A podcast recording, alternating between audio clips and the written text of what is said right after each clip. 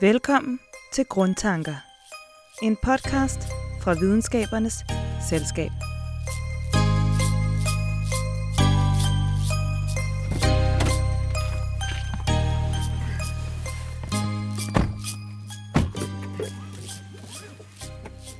Så. Sidder du godt? Ja, det kan du tro. Det er godt. Dejlig solskin. Det gør jeg også. Og du sidder med hænderne på rettet forhåbentlig, Jeppe. Øhm, jeg skal lige have bind på øjnene, for øjnene her, fordi jeg skal jo ikke vide, hvor vi kører hen af. Men mens jeg tager bind for øjnene, så kan jeg sige øh, velkommen til den her podcastrække, som hedder Grundtanker, og som øh, handler om at fortælle, hvordan det kan være, at fortidens grundforskning og de idéer, som forskere de har haft, vilde idéer nogle gange, jamen de har resulteret i, at vi har det samfund, som vi nogle gange har i dag. Øh, I dag der er, skal det handle om en, en dims, som vi alle sammen bruger rigtig, rigtig meget. En dims, som har ændret vores samfund, tror jeg godt, man kan sige, og som øh, måske i virkeligheden også har afværget en masse ægteskabelige skænderier. I hvert fald handler det om GPS'en, nemlig hvordan finder vi vej, når vi er ude og køre for eksempel i bil. Grunden til, at vi kan det, det er blandt andet på baggrund af Einsteins relativitetsteorier. Og med til at fortælle om det, der er du, Jeppe Dyre, som er professor i fysik ved Roskilde Universitetscenter. Jeg hedder Christoffer Frøkjær. Du skal jo køre bilen, og jeg har bind for øjnene. Lad os endelig, øh, lad os endelig køre. Jeg kan altså ikke se en dyt, vil jeg godt sige. Men lad os endelig køre. Og så, øh, så når vi kommer et eller andet sted hen, så tager jeg så bindet fra øjnene, og så, øh, så skal jeg så se, om jeg kan finde frem til, øh, til, til, til København, så vidt jeg husker. Ikke? Jo, Hvor er det, vi skal hen? vi skal ind på Island Brygge, hvor jeg skal sætte en lampe op til min datter. Ja, øhm, og det bliver interessant, fordi at, at, at jeg jo ikke aner, hvor vi kører hen, og dermed heller ikke aner, hvor vi er, og så bare skal finde vej uden GPS'en. Altså det, øh, vi kender den jo alle sammen, fordi vi har den i vores øh, telefon. Øh, det GPS'en kan, det er jo, at den kan finde ud af, hvor man er. Og det er altså, øh, som vi alle sammen også ved, meget, meget praktisk at kunne vide det. Øh, i, I flere hundrede år, navigation på havet for eksempel, det var jo vanskeligt at finde vej. At finde ud af, hvor man er, er ikke så simpelt, heller ikke på land faktisk. Men øh, det tænker vi ikke over i dag, fordi nu trykker vi på en knap, og så siger den, du er der. Så drejer vi lige til venstre her. Super godt. Og så kommer du ud et hemmeligt sted, Christoffer. Jeg er meget spændt. Det er meget mærkeligt at sidde med bind for øjnene øh, og køre, fordi jeg har jo ikke fornemmelsen af, hvor jeg, altså, hvor jeg kommer hen. Jeg kan godt mærke, at jeg bevæger mig fremad, når du accelererer. Øh, men i det øjeblik, vi har en, en jævn hastighed, kan jeg jo sådan set ikke, ved jeg jo sådan set ikke, vi kører. Så jeg er spændt på, øh, du har fundet et godt sted til os. Det har jeg, og øh, det at du ikke kan mærke, at man kører, hvis man kører fuldkommen jævnt, det er jo faktisk øh, en smuk illustration af relativitetsteorien, som vi sidenhen skal, skal ind på, som øh, er nødvendig for at få GPS'en til at fungere. Hvor lang tid har jeg til at finde til København, hvor du skal hjælpe din datter? Ja, det skal være så hurtigt som muligt, fordi den, så vi skal være der om tre kvarter. Det, det, det kræver, at vi kører den lige linje. Okay, tre kvarter. Altså, vi er på Midtjylland nu, og vi skal til København på tre kvarter uden GPS. det bliver spændende. Så skal jeg lige tænke gang. Skal vi lige stå ud, så kan jeg lige se, Lad se mig lidt omkring. Lad os stå ud.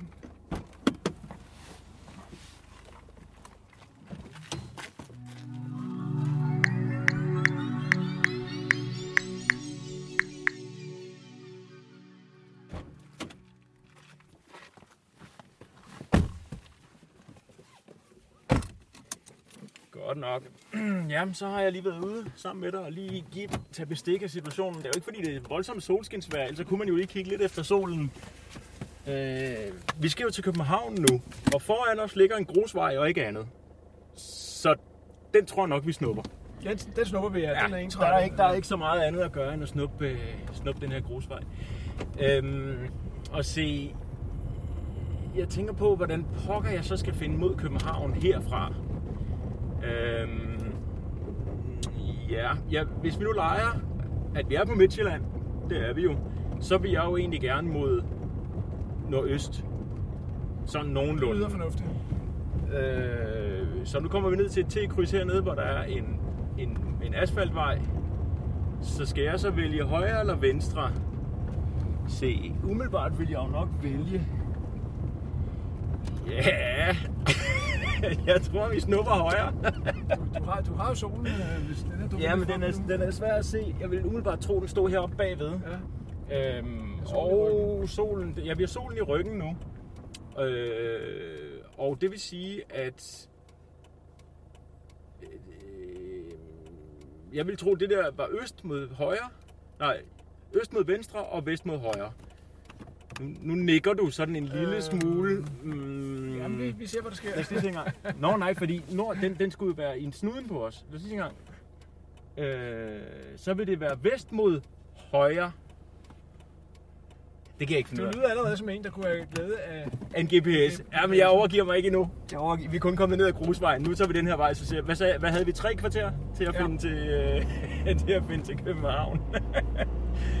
øhm, men, men undervejs her, Jeppe, mens jeg nu sidder og prøver at tænke mig lidt om her og blive klogere, så kunne det være, at det var interessant at finde ud af, hvordan GPS'en rent faktisk virker, hvad det er, den gør for os, og hvordan det egentlig kan lade sig gøre, at den kan hjælpe os med at finde vej, hvis det bliver nødvendigt. Øhm, så hvordan virker en GPS overhovedet? Ja, altså det, øh, det er jo et teknologisk mirakel for os hele livet, som vi alle sammen bærer rundt på, at man kan bestemme ens position øh, på basis af satellitter, fordi det den lever af, det er, at der er 24 eller faktisk lidt flere nu satellitter i kredsløb omkring jorden, som udsender nogle signaler.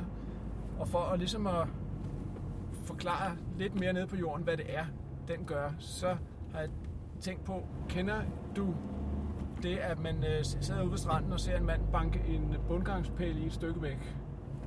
Altså, det, det, det, altså når han skal sætte garn ud, så banker han nogle pæle ned i, i sandbunden. Ja, ja. ja okay. Kender du, ja, ja, det kender du, godt. øh, så, så, så, så, ser man, han bare han, han rammer den, Ja. men man hører ikke noget før et, et sekund eller, eller sådan noget senere, så kan man høre, at man lige pludselig, øh, nå, der ramte han den. Ja. Og det er selvfølgelig fordi, at lyden ikke kommer med det samme. I luften tager det godt 300 meter. Har den en hastighed på godt 300 meter i sekundet, ikke? Så det, hvis der er 600 meter ud til ham, så tager det cirka 2 sekunder, knap 2 sekunder, før at du hører lyden. Øh, så hvis du kender lydhastigheden, lad os sige, den er de her 300 meter i sekundet, så, og du kan tage tid på, hvor lang tid det tager for dig, så kan du regne ud, hvor langt der er til ham. Ja.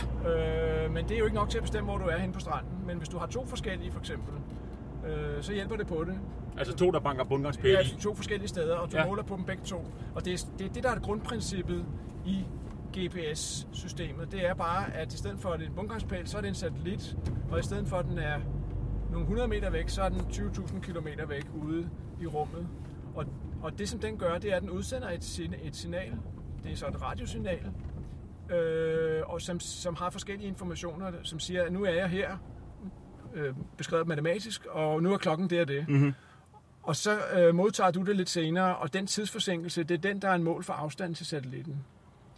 Så skal man så have flere satellitter for at bestemme, hvor man er. Man skal have fire osv., men grundideen er, at der er en tidsforsinkelse på det her signal fra satellitten ned til dig, og ved at måle den med stor, stor præcision, og vi snakker om, om, øh, om øh, nanosekunder, altså milliarddel sekunder, øh, ved at måle den med en præcision på det, så kan du faktisk bestemme, øh, hvor du er, og så løse nogle matematiske ligninger. Det, det er grundideen i det. Så det vil sige på samme måde som hvis jeg står på stranden og kigger på en, der står og slår ungangspæle i, og, og hvis jeg kan se to eller måske endda tre steder, hvor der er nogen, der gør det, så er jeg meget nemmere ved at beregne, hvor jeg er, rent faktisk er henne på stranden. Så er det det samme, satellitterne gør, bortset fra, at de så er højt op i luften, og jeg er et andet sted, vilkårligt sted på jorden. Ja, det, det, det, det er det samme princip, øh, at, at, at man måler en tidsforsinkelse. Nu kan du sige, at i forhold til bundgangspælen, så antager vi jo, at når du ser ham ramme den, øh, så er det nu. Øh, Men det nu er jo ikke defineret i forhold til satellitten, og det er et af problemerne. Hvad, hvad er nu, og hvordan kalibrerer Ja. vi ugerne? Og det er det, vi skal snakke om lidt, lidt senere, Ja. hvor relativitetsteorien kommer ind. Men grundprincippet er, at man måler en tidsforsinkelse, der er det, der hedder x, y og z-koordinater, altså hvor højt er man oppe, og hvor man bredde og længde, og så er der endelig, hvad klokken er. Det er de fire koordinater. Derfor skal man bruge fire ligninger og fire satellitter øh, øh, til at... Ja. Øh, og det, det er jo en utrolig simpel idé. Øhm, Ja, det kan du sige. men, øh, men det, at man kan gøre det i, øh, og få det til at fungere, og har kunnet ovenikøbet i mange år, det, det, det er virkelig imponerende teknologisk ja. bedrift. Ja.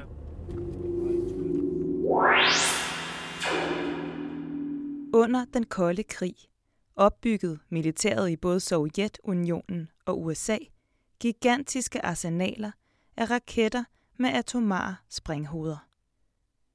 De største af dem kunne med 25.000 km i timen transportere deres dødbringende last mere end 10.000 kilometer bort.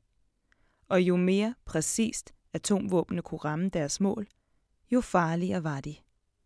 Derfor fik navigation en helt afgørende rolle i våbenkapløbet mellem USA og Sovjetunionen. Når man affyrer en raket og vil være sikker på, at den rammer målet, har man grundlæggende brug for to oplysninger. De præcise koordinater for målet og de præcise koordinater for raketten selv. Det sidste er ikke svært, hvis raketten står fixeret på land i for eksempel en raketsilo. Det bliver straks sværere, hvis raketten er ombord på en ubåd, der er i konstant bevægelse. Og i modsætning til Sovjetunionen, som havde langt de fleste af deres raketter stående på land, så havde amerikanerne størstedelen af deres ombord på ubåde, som bevægede sig overalt i verdenshavene. For at opretholde magtbalancen, måtte USA opfinde en metode, så disse ubåde kunne stige til overfladen og finde deres nøjagtige position på få minutter, hvor som helst i verden. I 1973 holdt de forskellige værn i det amerikanske militær et møde, hvor de udvekslede idéer og viden. På mødet blev det besluttet at bruge satellitter til at lave et GPS, et Global Positioning System. Ja, Jeppe, vi, nu er vi kommet ind i et studie, sådan, så vi kan kigge hinanden i øjnene og, og slippe for motorlarmen, og det er vi, fordi vi skal gå lidt mere i dybden med Einsteins relativitetsteorier, som jo har enorm betydning for, at GPS'erne kan, kan, kan hjælpe os med at finde vej. Øh, og nu øh, er det her jo kun en, en kort podcast, så vi skal nok ikke regne med at, at ende med en stor forståelse af, hvordan er de her teorier bygget op, og hvad betyder de rent faktisk. Men derfor kan vi jo godt blive fascineret af dem alligevel. Hvis vi nu starter med den første, altså den specielle relativitetsteori, som han jo finder i 1905, hvordan har den så betydning for øh, GPS'erne og for, at vi kan finde vej? Jamen det, der er, øh, han finder ud af, det er, at der er det, der hedder tidsdilation, således at når man bevæger sig øh, hurtigt, så går tiden langsommere, end hvis man står stille. Og det lyder som en selvmodsigelse, fordi hvis, øh, hvis du bevæger dig hurtigt i forhold til mig, så vil du jo se øh, hvis, at du står stille i forhold til dig selv, men jeg bevæger mig hurtigt i forhold til dig, så, så skulle min tid gå langsommere. Men det er faktisk rigtig begge dele. og det lyder som et fuldkommen paradoks. ja, det, det, gør. det er det, som, øh, som han finder ud af, Einstein, hvordan man kan få det her beskrevet, øh, så, det, så det ikke er et paradoks. Altså, så selvom satellitten den fiser rundt med en vis hastighed, og jeg står på jorden, som også bevæger sig med en vis hastighed, så er der en sammenhæng mellem de to. Ja, og, og set, set fra jorden af, så på grund af satellittens hastighed, så går tiden langsommere, end hvis den stod stille. Det jeg siger bare er, og det er sådan set lige meget for GPS, at hvis du sad på satellitten, så vil du sige, nej, nej, det er helt omvendt. Det er jeres tid, der går langsommere ned på jorden. Men lad os, lad os nu glemme det. Det korte, det lange er, at det her det er en, en meget vigtig effekt, og hvis ikke man tog højt for den, så vil man i løbet af en dag, øh, øh vil systemet drive på en måde, sådan så at man målte øh, 10 km galt. Så det vil sige, det, det er helt uden øh, diskussion nødvendigt for at få øh, øh GPS'en til at virke, at vi korrigerer for den her øh, ting, som har at gøre med den specielle relativitetsteori.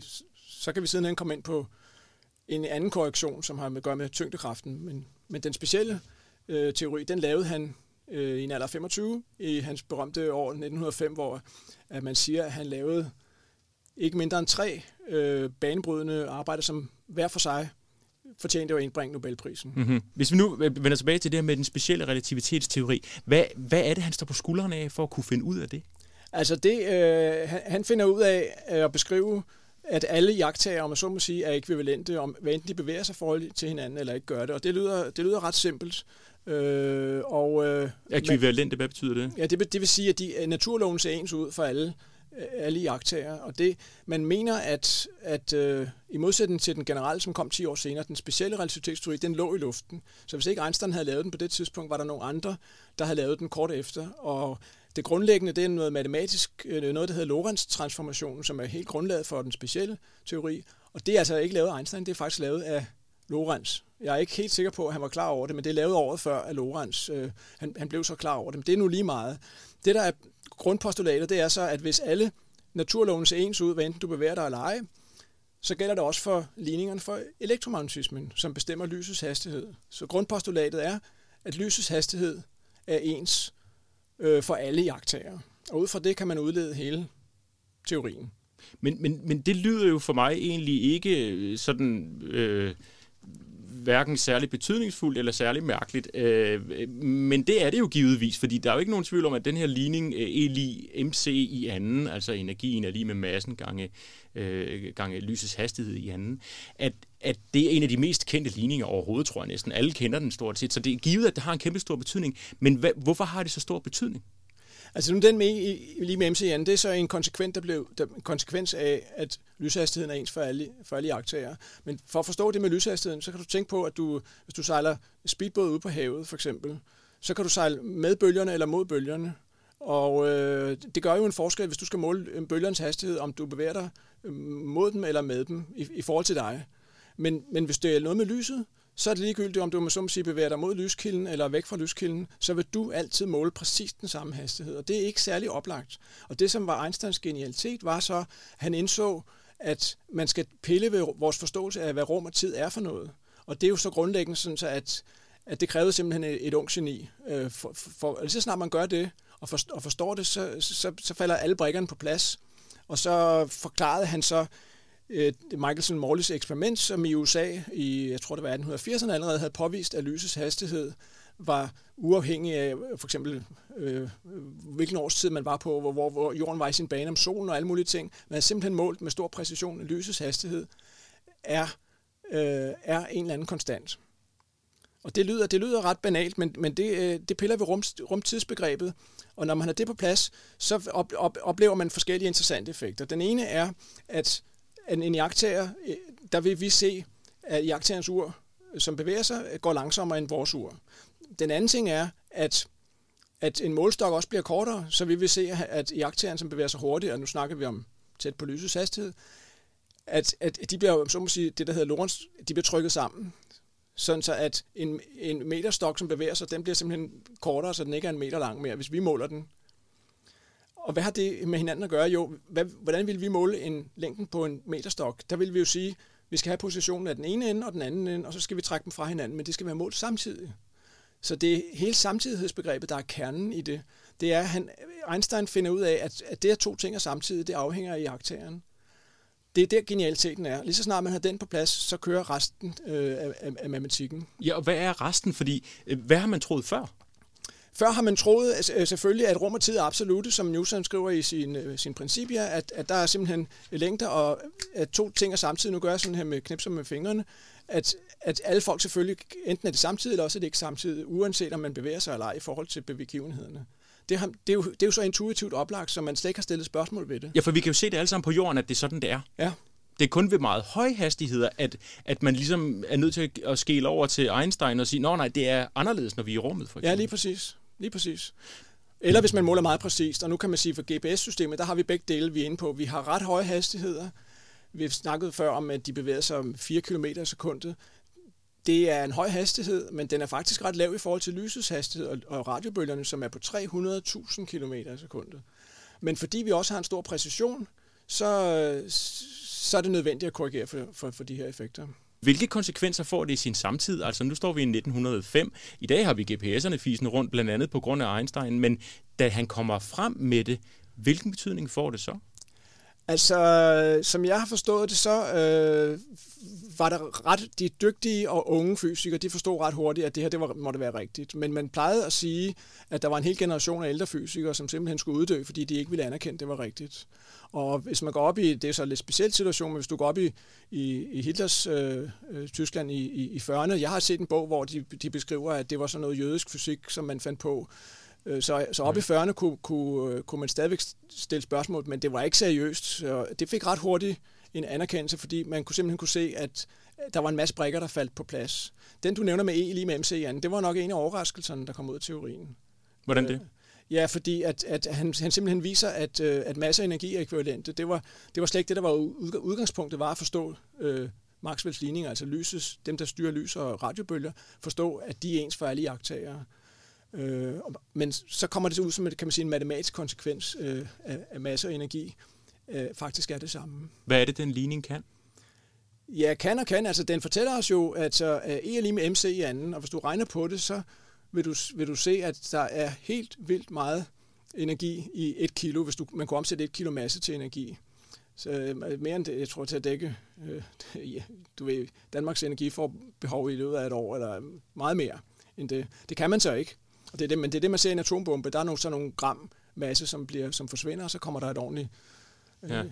en ordentlig eksplosion ud af det. Og nu er det jo nogle store begreber, vi har her, så inden vi vender tilbage til bilen igen lige om et øjeblik, øh, hvad er det helt præcist, at den øh, spe- specielle relativitetsteori gør i forhold til, når jeg kører afsted efter min GPS? Ja, det vi, det vi snakkede om i starten af bilturen, det var jo, at for at kunne bestemme sin position, så skal man øh, have en meget præcis tidsangivelse for det signal, der bliver udsendt fra satellitten. Den skal vide præcis, at nu er jeg her, og klokken er præcis så så meget. Når jeg siger præcis, så er det altså med, med øh, 8 cifre efter kommaet i sekunder, eller sådan noget, altså nanosekunders nøjagtighed. Den ene ting, som satellitten gør, det er, at den har en meget præcis ur. Det er det atomur.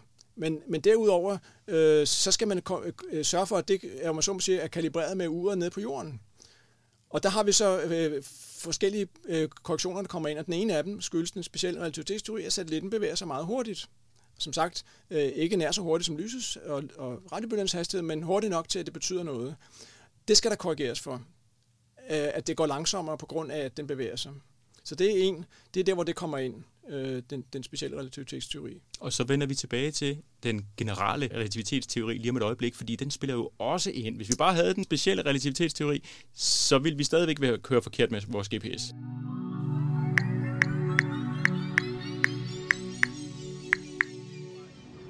Se, nu snakker vi om GPS og hvordan det virker, men det er jo ikke noget, der lige er kommet i forgårs. Man har jo haft det et stykke tid. Hvem startede med at tage initiativ til GPS'en? Altså det, det er noget, der er øh, forårsaget og promotet af det amerikanske militær igennem en længere periode. Øh, og, og det har rødder tilbage helt til 50'erne og 60'erne, og så i 70'erne satte man i gang med at udvikle projektet. Øh, det er klart, at øh, øh, til militære formål er det godt at vide, hvor man er, og hvis man har raketter og så videre til at navigere i det hele taget. Øh, og så sendte man satellitterne op og udviklede det, og i midt-90'erne, altså for 25 år siden, der var systemet fuldt ud op at køre. Og der begyndte man også at kunne øh, købe civile GPS-modtagere. Øh, så var der så en periode... Ja, for det var på skibene først, ikke? Altså, øh, jeg husker det som om, man kunne sejle med, med waypoints, altså i sådan noget 2000 og, du ved, eller 1995, tror jeg faktisk. Ja, det er rigtigt. Det er rigtigt. Det, det har været, ja, det har været forskellige, i forskellige sammenhænge, og, og, og det der så var, der var en kort periode, øh, hvor at, øh, det var scrambled lidt fra militærets side, så at det signal, de civile modtagere kunne have, det, det var ikke så præcist som de militære. Men allerede fem år senere, i år 2000, der, der afskaffede man faktisk den, øh, øh, sådan så at præ, præcisionen er lige stor for civile og militære anvendelser. Ja. Og hvor stor er den? Altså, hvor, hvor, hvor, hvor præcist? Fordi jeg har jo fornemmelsen af, at, at når jeg kommer kørende lige om et øjeblik, går, nu er vi på vej øh, så småt ind mod Roskilde, og det vil sige, at vi kommer forbi nogle skilte, hvor der står noget med hastighed lige om et øjeblik, hvor vi skal ned måske 50 eller 60 km fra 80. Øh, og der har jeg jo fornemmelsen af, at GPS'en den enormt hurtigt vil kunne sige til mig, når jeg kører med GPS, så siger den ret hurtigt efter skiltet, hey, nu er du faktisk kommet forbi. Altså med stor nøjagtighed. Hvor præcist virker GPS? Jamen det er virkelig imponerende, og der er jo alle mulige lag i det, og der er også nogle GPS'er, som man kan købe, som er bedre end andre osv., men man kan sige, at den præcision, man havde på de bedste modtagere tilbage i år... nu gør jeg forkert. nu gør du forkert, nu gør jeg forkert, fordi, fordi, fordi ikke GPS. Det er fordi, jeg ikke har en GPS, og fordi jeg lytter til, hvad du siger. Det er fantastisk. Men, men så vender jeg lige bilen om et øjeblik. Okay, undskyld Jeppe, prøv lige at fortsætte. Hvor præcist er det? Jamen, det var den præcision, man havde, altså allerede i år 2000, altså fem, øh, lige i starten af systemets øh, drift, der havde man en præcision i, i, i bedste tilfælde på øh, ned til 5 meter.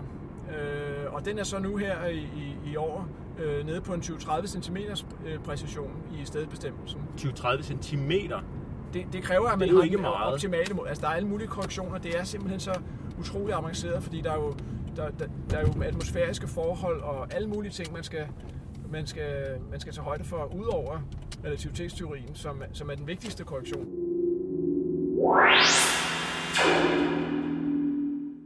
GPS blev udviklet i løbet af 1970'erne.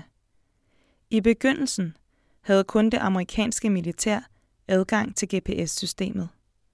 Men det ændrede en frygtelig katastrofe på. Den 1. september 1983 lettede Korean Airlines Flight 007 fra New York City og satte med 240 passagerer ombord kursen mod Seoul i Sydkorea. Efter en mellemlanding og optankning i Alaska fortsatte flyet mod Seoul. Undervejs skete der en navigationsfejl, således at flyveruten skar over den sovjetiske Kamchatka-halvø og krænkede sovjetisk luftrum mere end én gang. Sovjetiske luftforsvarsenheder havde sporet flyet i mere end en time, mens det trængte ind i og forlod sovjetisk luftrum over Kamchatka-halvøen. Jagerfly havde angiveligt forsøgt at kontakte piloten på passagerflyet ved at skabe visuel kontakt. Da dette mislykkedes, meldte piloten på førerflyet, at han havde affyret 120 skud i 34 skudsserier med sin kanon. Den internationale organisation for civil flyvning, ICAO, efterforskede nedskydningen og passagerflyets rute og konkluderede, at krænkelsen af sovjetisk luftrum var et uheld. Autopiloten var blevet indstillet til at flyve en konstant kurs, efter at man havde forladt Anchorage i Alaska.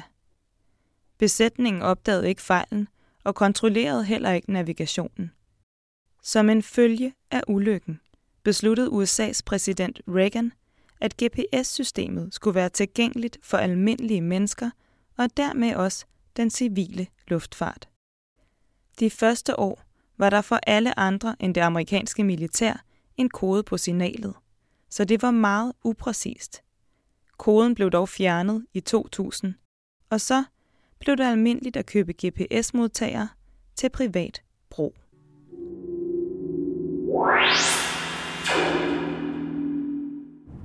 Men, men den, den enorme præcision, som de så har, de her, øh, de her 24 satellitter, de hjælper os med at have det, der, der løber rundt øh, deroppe. Hvor højt er de egentlig oppe? De er ude i omkring 20.000 km afstand fra os af, øh, i en bane, som gør, at de kører øh, 12 timer om at køre rundt om jorden. Øh, så de er ikke ude den geostationære bane, som er, som er længere ude, hvor, hvor de faktisk står stille i forhold til, fordi de følger jordens rotation. Altså de fiser rundt om jorden, kort sagt? De fiser rundt, men, de, men de, er ikke, de er ret langt ude, så de fiser ikke så hurtigt rundt, som hvis de var nede i et par hundrede kilometers højde. Øh, så de svæver derude og bliver løbende opdateret med, med egne præcisionsmålinger fra nogle ja, grund, ground stations grund, øh, rundt omkring på jorden, således at, at man ved præcis, hvor de er henne. Fordi hvis ikke man ved, hvor satellitterne er, så kan man selvfølgelig heller ikke finde ud af, hvor man selv er. Øhm, og det, som de gør hver satellit, det er, så den sender så et signal, der, hedder, der siger, jeg er den og den satellit, og jeg er der og der lige nu, og klokken er det og det. Og der er en meget vigtig ting, det er, at de har et meget, meget, meget præcist ur. Øh, det, der hedder et atomur. Ja. Og, og det er sådan noget, man har faktisk haft i mange år. Atom? Et atomur.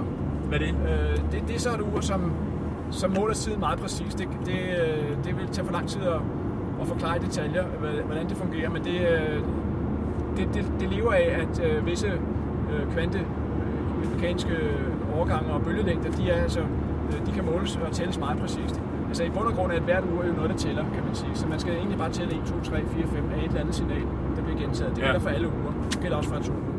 Og nu er vi kommet på rette vej igen. Vi er kommet på motorvejen mod København. Øh, hvordan synes du, det går? Det går fint. Bare, bare, bare, bare okay, når vi det? Er vi i god tid, eller hvordan? Jamen, jeg synes at du har da ikke brug for nogen GPS. Ja, nej, lad os nu se, når vi kommer ind mod København, men det er mere, om vi når det forhold til din datters ja, lamper. Ja, du kørte, du kørte den rigtige vej, vil jeg sige. Altså, du har ikke kørt galt og andet end lige derinde i Roskilde, hvor øh, du missede motorvejstilkørselen. Ja.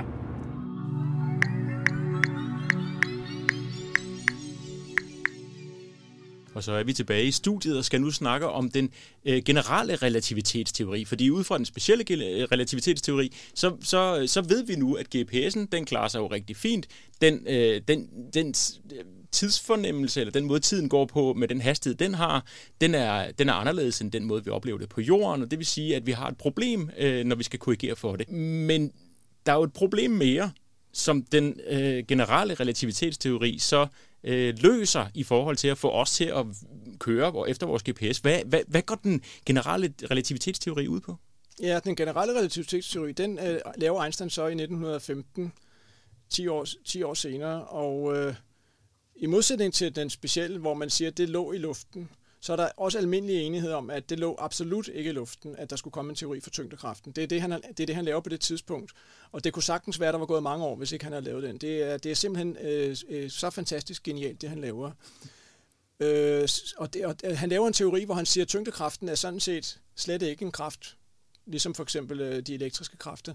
Det er bare, at, at rum og tid øh, bliver deformeret, som man siger populært sagt. Øh, og, øh, og det er ikke helt nemt at forstå. Det er ikke helt nemt at forstå, og jeg, og jeg, jeg synes stadigvæk, at det er ret sjovt at tænke tilbage på, at da jeg lærte om det her tilbage i 70'erne i lærebøgerne, så sagde man, at man har den her teori, øh, og der er ikke særlig mange egentlige bekræftelser af den. Der, der, der er en, en håndfuld 3, 2, 3, 4, 5 Øh, ting, som, som er konsistent, som passer med teorien, men vi ved ikke, om sikkerheden er rigtig, så der var også andre teorier i lærebøgerne.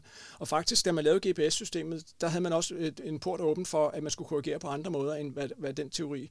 Fordi man var ikke 100% sikker, men hvorom alting er, så, så, så er der altså gået fra, at man har en matematisk smuk teori, øh, som nu har mere end 100 år på banen, og som i 25 år har været fuldstændig øh, grundlæggende nødvendigt for at få GPS-systemet til at fungere. Så... Ja, og nu siger du det her med tyndekraften. Lad os lige prøve at holde ja. fast i det et øjeblik. Det her med, at du siger, jamen det deformerer tyndekraften.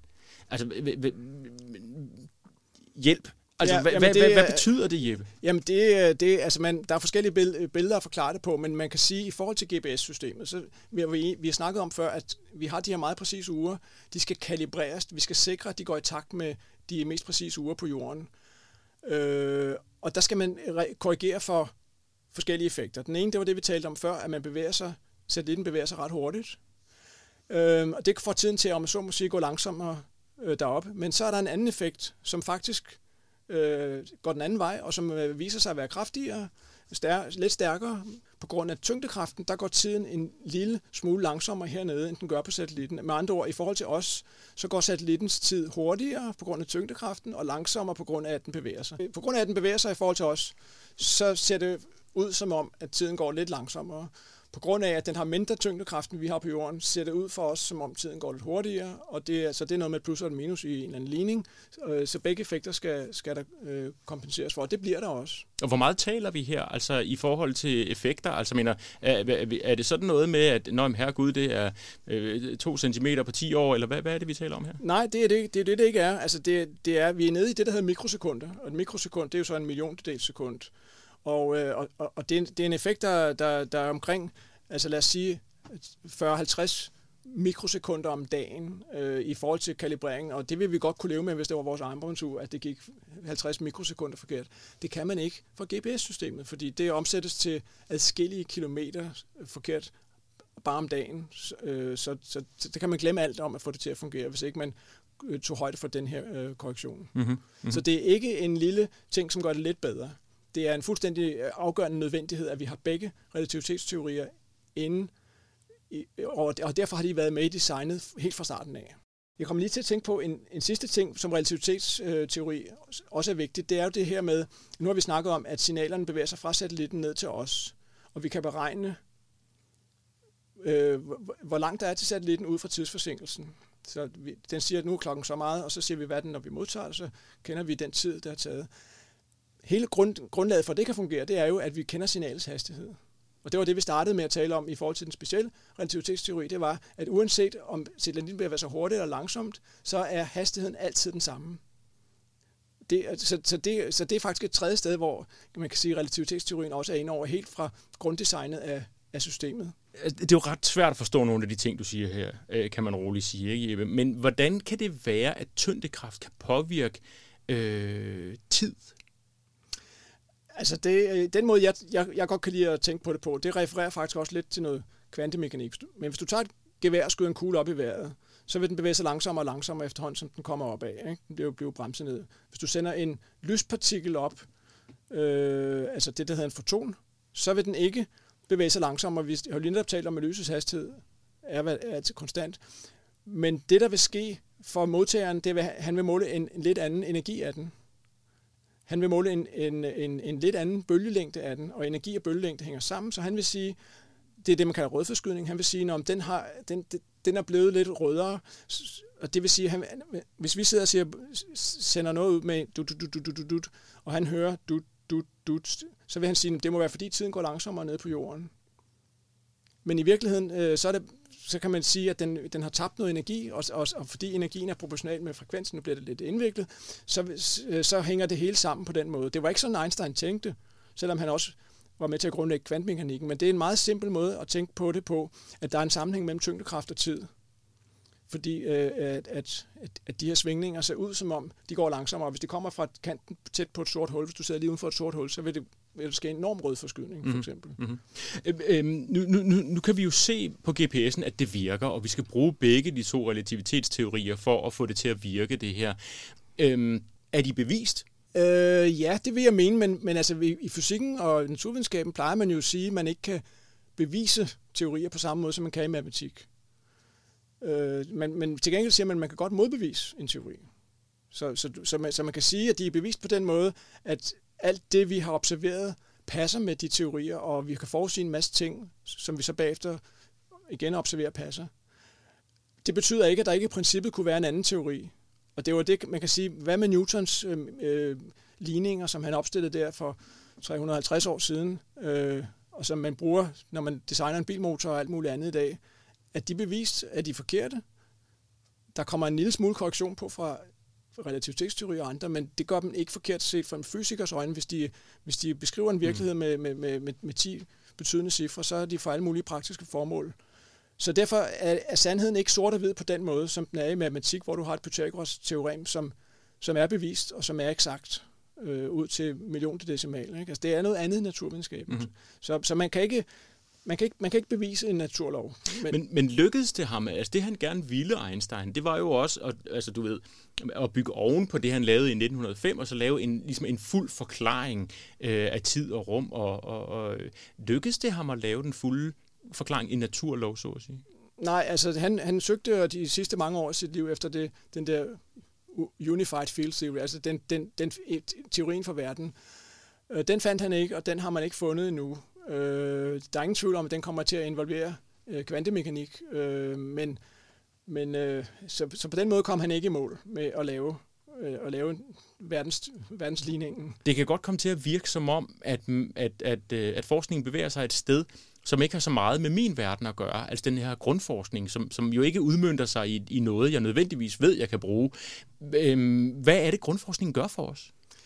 Altså det, det, det grundforskning handler om, det er jo at stille øh, nogle spørgsmål og være nysgerrig på verden og finde ud af, hvordan er verden skruet sammen, kan man sige i almindelighed. Ikke? Og i forhold til, til anvendelser, så, så sker det gang på gang, at der kommer nogle anvendelser, som forskerne aldrig havde forudset. Øh, og der er nogen, der siger, at man kan snakke om applied research, og så kan man snakke om not yet applied research. Det er så grundforskningen. Og det, det er en meget, meget fed måde at tænke på det på. Og hvis vi går tilbage til Einstein, som så vidt jeg husker døde i 1955, så øh, er jeg ret sikker på, at han ville blive meget forbavset, hvis han fik at vide, at vi alle sammen øh, 50 år senere går rundt med en telefon i lommen, som har en chip, som, ikke, øh, som refererer til et GPS-system, der ikke kunne fungere uden hans øh, begge relativitetsteorier. Og det er jo ikke, fordi manden mangler fantasi, men det er simpelthen meget vanskeligt at forudsige, øh, hvad, hvad ens øh, ting bliver brugt til. Også selvom man er et geni. Ja, fordi der ligger jo det her i det, at, at, at, at nogen kan jo godt sidde og sige, at vi kaster enorme summer efter forskning. Det skal være, fordi det skal bruges til at kurere sygdommen, eller det har vi et problem med nu. Lad os få noget vaccine til corona. Øh, kan du forstå dem, der siger, jamen hvad skal vi med al den her grundforskning? Fordi alle forskerne går altid og siger, at de skal bruge nogle penge til grundforskning, men de aner jo ikke, hvad der kommer ud af det. Nej, jeg kan egentlig ikke forstå det, fordi man kan jo bare se historisk på det. Og jeg kan huske øh, Ove Nathan, som var min fysiklærer i sin tid, han, han sagde, at H.C. Øh, Ørsted, han ville jo have ikke have fået penge til at opdage elektromagnetismen, hvis, hvis man skulle udvikle på, på lyset. Han ville have fået penge til at forbedre petroleumslampen. Og det var sådan set en meget god pointe, fordi hos Ørsted, han går og nysgerrig og råder med nogle magneter og prøver at forstå nogle ting ud fra en ren nysgerrighed. Og så går der altså ikke særlig, særlig mange år, så begynder samfundet at blive elektrificeret, og man har dynamoer og så videre. Øhm, og, og der er bare eksempel på eksempel. Så derfor kan jeg egentlig ikke forstå det. Og i øvrigt så øh, kan man sige, bruger vi enorme summer. Altså så enorme er de jo sådan set heller ikke, men det, det, man kan i hvert fald sige, at som investering øh, øh, fra menneskehedens side, der, der er det altså noget, der kommer rigtig godt tilbage, de penge, der er givet til grundforskningen. Men, men det, det betyder ikke, at sådan nogen som, som mig og andre, vi er, jo, vi er jo ikke drevet af, at det skal, det skal anvendes en skønne dag. Vi, vi er drevet af at blive klogere på verden. Og jeg, og jeg tror simpelthen, at samfundet er, er godt tjent med at lade lade, lade, lade folk lave, lave grundforskning og forfølge de videnskabeligt interessante problemer, som man ikke altid kan forklare øh, til folk, der ikke er eksperter, hvorfor de er interessante. Også uden at have et brugbart formål umiddelbart. Ja, det, øh, det, den bedste forskning kommer ofte ud af drevet af en nysgerrighed.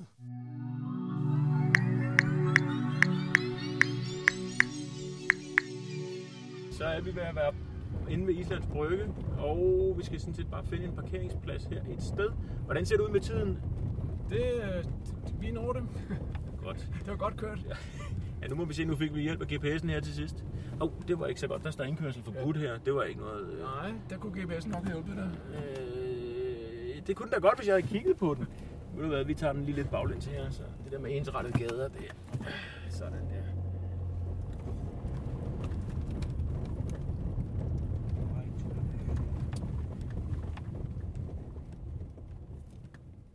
Sådan der. Nåede vi det. Ja, det gjorde vi. Det var dejligt. Og ved du hvad, Jeppe, tusind tak, fordi du ville være med i udsendelsen her. Og held og lykke med lamperne. Jo, det var en fornøjelse. Det var det. Vi ses. Vi ses. Ja. Hej, hej. Hej. Og det var altså Jeppe Dyre, der er professor i fysik ved Roskilde Universitetscenter, som hjalp os med at komme øh, hele vejen til København øh, med og uden GPS. Og så skal jeg hjem. Og det bliver sgu med GPS. Grundtanker fra Videnskabernes Selskab er produceret af Science Report. Til rettelæggelse, optagelse og redigering Jens Munk.